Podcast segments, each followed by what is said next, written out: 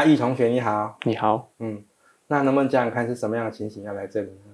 然后我最近跟我妈妈发生很大的冲突，就是我妈妈希望我去考公职，可是我觉得那并不是我想要的，所以我拒绝了妈妈的请求。但妈妈就非常的生气，她就跟我大吵了一架，然后之后就跟我冷战。但我很不喜欢这种冷战不舒服的感觉，我希望能够跟妈妈好好讲讲，就是到底发生什么事，我们为什么要这样，我们为什么会这样吵架呢？嗯，所以你为了未来的生涯的选择，然后跟妈妈起冲突这件事让你不舒服？对，非常不舒服。你到现在还是有这样子的不舒服，也不晓得怎么做。对，我非常的困惑，我不知道该怎么跟妈妈讲解。林老师这边有一个叫做善意沟通，我们先来做一些简单的练习，让你看看一下是不是可以对你跟你妈妈的沟通有帮助。好，我会先厘清整个过程，所以你等一下就跟着我的厘清然后来问。我有4个步骤，等一下我会讲，但是我现在先问。你能不能讲讲看你跟妈妈发生了什么事，然后也有这个冲突？我跟妈妈是因为就未来工作的选择上，所以我们发生了不同的意见，就是让妈妈非常的生气，觉得我好像很不理解她的想法。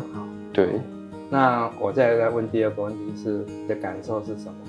你自己的感受。我的感受，对这个冲突，你显然的妈妈坚持她的看法，你好像也坚持你的看法，那你的自己的感受是什么？我觉得很愤怒，很不被理解，觉得有点委屈。我们现在再问到第3个问题，就是你的感受背后的需求是什么？你能不能想想看？你也可以想想看说，其实人类大概慢慢经过整理之后，大概有6种需求。大概就是生理的需求，安全感的需求，归属感的需求，尊重的需求，自由的需求，乐趣的需求。这6个其实都还蛮重要的，虽然大家都被公认是人类的这6种需求。那你觉得你有哪些需求是有落差，然后让你对妈妈这么愤怒？我觉得我在自由跟尊重这方面的需求没有被理解。对，没有被理解，所以导致我会有这种愤怒的情绪。你这样的理解很好。那我们现在在问第4个问题，那你要不要想想看，那你妈妈的感受是什么？我觉得妈妈的感受可能也是有愤怒的感觉，她可能觉得儿子不听话。对，那你有没有想想看，那妈妈她感受后面的需求是什么？也是一样，有这6种需求。生理、安全感、归属感、尊重、自由、乐趣。你觉得妈妈她会有这个愤怒？他的感受背后，他的背后的需求，感觉比较像是归属感跟尊重这2个有所落差，所以导致妈妈对我也有这种愤怒的情绪在。所以看起来你也可以慢慢可以知道他从他的愤怒，从刚刚又问到他的需求，你也可以知道说，其实他也是一样他不会没有原因的。有感受，而是他的感受是真的背后有你刚刚讲的，大概都是人类所需要的这些。而一样的就是尊重，他觉得你不尊重他，你也觉得他不尊重，但是你觉得他又多了一个叫做归属感，他希望家有家的感觉。那你这样子理解了你自己的跟你妈妈的感受跟需求之后，2个人之间的不舒服可以怎么样做？你可以怎么讲？你可以怎么做？然后等一下来讲你可以怎么讲。我觉得因为我们2个都在尊重方面有所跟我们期待的有所落差，所以我会希望就是可能开始就是去尊重他的想法，可能跟妈妈谈的时候会说，为什么妈妈会希望我去考公职？我可能会开始去厘清妈妈的原因。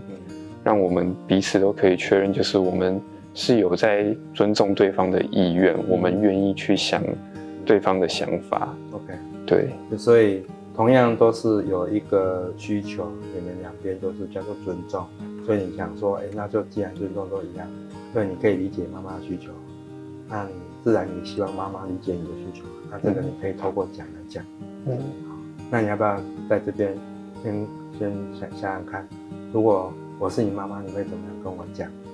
嗯，妈妈，为什么你会希望我去考公职呢？这好像跟我的未来的规划有一点点不一样的落差，所以我想要知道妈妈这边对我有什么样的期许吗？嗯，所以看起来你可以说得很平衡，而且也不会混入你自己当时的愤怒的情绪。嗯，那因为这样子的一个重新的理解，你可以这样说出来，那祈求母亲也能够理解你的需求，你也会对他表示你理解他的需求。嗯，那这个事情是不是就会比较能够做得圆满？对，好像可以比较平静的说出来，也可以跟妈妈比较有办法，就是沟通到我们之间的想法。对，所以基本上就是有这一次在这边讨论的成功经验，事实上是有帮助你在回到家之后，好好跟母亲的沟通。那未来在一些人生路上的一些沟通啊，或者一些不舒服的情境，也可以用这种成功经验来衍生。这样好吗？好 ，OK，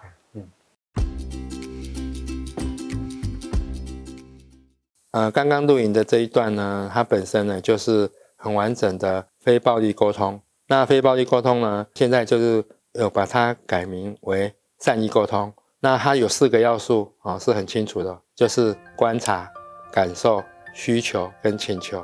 它可以在助人的过程当中，把它弄成6句话。这个咨商者呢，可以让案主可以在这个当中重新去思考他碰到了什么。比如说，我们就会问第一个问题，那是发生了什么事？这个就是观察。那这个呢，要请他不要有评断。如果我们讲的个案中心里面，他就是不能够用价值判断去判断任何人，包括治疗师都不能。那第二个呢，就是感受。如果我在这个第二个问题就问他，那你的感受是什么？他可能就会讲出他的不舒服啊。愤怒啊、忧郁啊、焦虑啊、抓狂等等。第三个呢，就是在感受后面的需求是什么。其实呢，他们可能会一愣。这个时候我会补充说，人类发展到现在，差不多有6种需求都是几乎是被肯定的，就是人类几乎都会有这6种需求，就是生理、安全感、归属感、尊重、自由跟乐趣。这6种呢，就问案主你自己呢，大概会有这个情绪或感受，那你背后的需求是这6种里面的哪几种？那他自己就会去讲。然后再下一个问题来，第4个问题就会问对方的感受是什么？他也讲到啊，妈妈好像是也愤怒啊，也不舒服啊，甚至也抓狂这样子。我再来就问下一个问题，那妈妈她的感受背后的需求是什么？也是有这6种需求，请她帮妈妈选一下，妈妈大概会有哪些需求？是他这个感受后面的。他就讲到同样的跟他一样都有所谓的尊重，那妈妈又多了一个归属感，是他肚子生出来的小孩子啊，怎么会现在不听他的话，现在还有家的感觉嘛，妈妈觉得这个很重要，他也可以理解啦。然后再来就是第6个问题，听完了这些你自己的跟你妈妈的感受跟需求，那你自己可以怎么样重新来思考你要怎么面对你们两个人之间的不舒服，你能不能想想看，那你可以怎么样跟妈妈讲出来？基本上他可以讲出来。所以呢，我们现在这个就是可以让案主可以知道，其实我们只要透过观察、感受、需求、请求，然后这4步骤就可以解决自己内在的冲突，也可以解决人跟人之间的冲突，其实也可以解决种族、宗教、国家之间的对立。Marshall Rosenberg 他就把这一套把它拿来做国际的调解，包括非洲啊、中东啊，或是任何宗教之间冲突的调解，都非常的成功。他延续了 Rogers 他个案中心的想法，把它成功的弄在人类间的冲突、家庭间的冲突，这个都是很好的。所以基本上，请各位可以来用哦。而且呢，也可以把它录好，自己可以问自己，不管是自己之间的内在的冲突、人际间的冲突、家庭间的冲突、种族间、国家间的冲突，都可以用这一套方法。那这个是非常棒的，谢谢。